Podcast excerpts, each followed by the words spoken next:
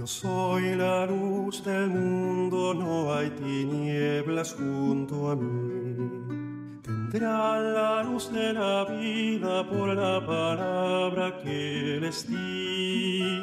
Yo soy el camino firme, yo soy la vida. Resucitando a Jesús, Dios cumplió la promesa que hizo al género humano. Bendecido viernes de la cuarta semana de Pascua tengan todos ustedes. Le saluda el Padre José de Jesús Martínez Hernández, siervo misionero de la Santísima Trinidad, desde nuestra misión en Iztapalapa, Ciudad de México.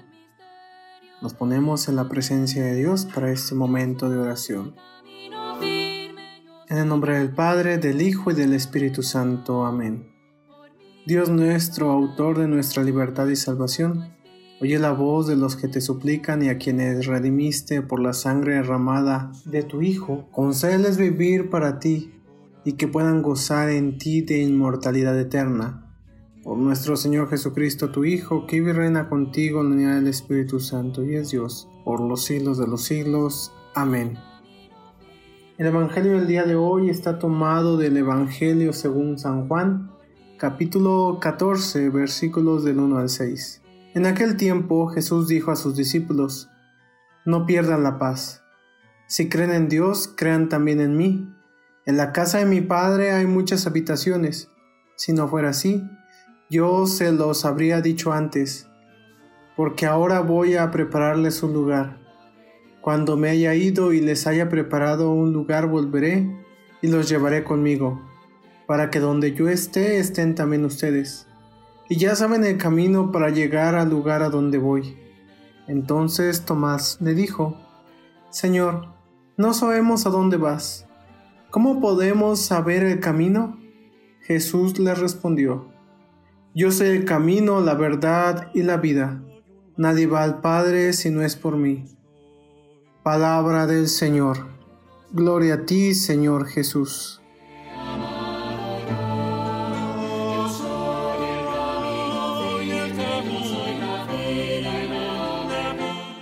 Si hay algo que todos los seres humanos compartimos, es que la vida es un camino.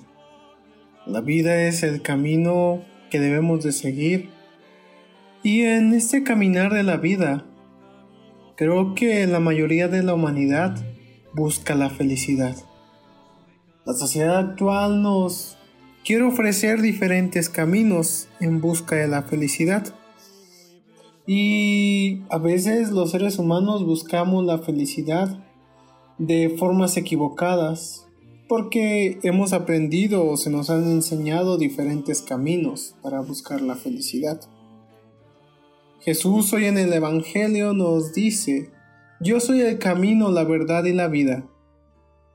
Seguir a Jesús es, en realidad, seguir el camino que nos lleva al Padre. Seguir a Jesús.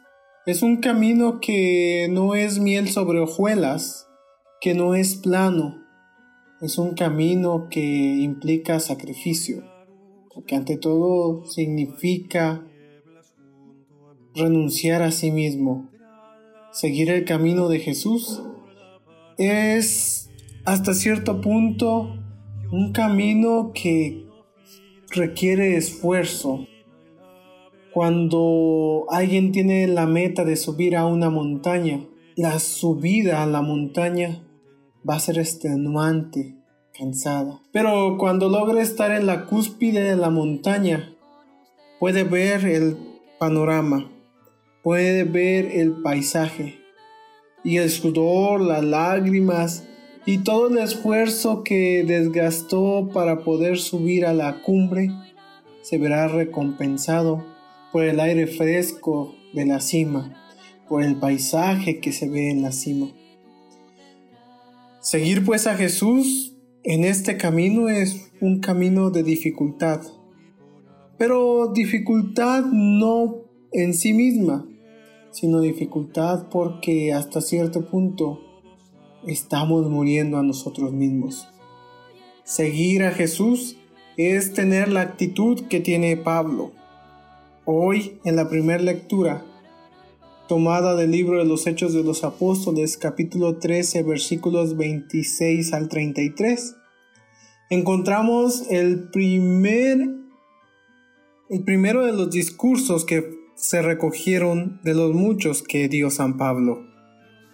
Y en él podemos ver todo lo que él era, su pasión por la ley, su pasión al hablar, y todos estos dones que ya venían desde antes de su conversión, fueron tomados por Dios y fueron reenfocados.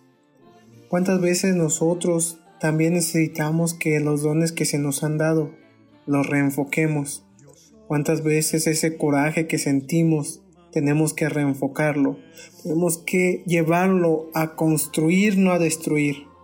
Pidamos pues a Dios que nos ayude a poderle seguir a Él, que es el camino, la verdad y la vida.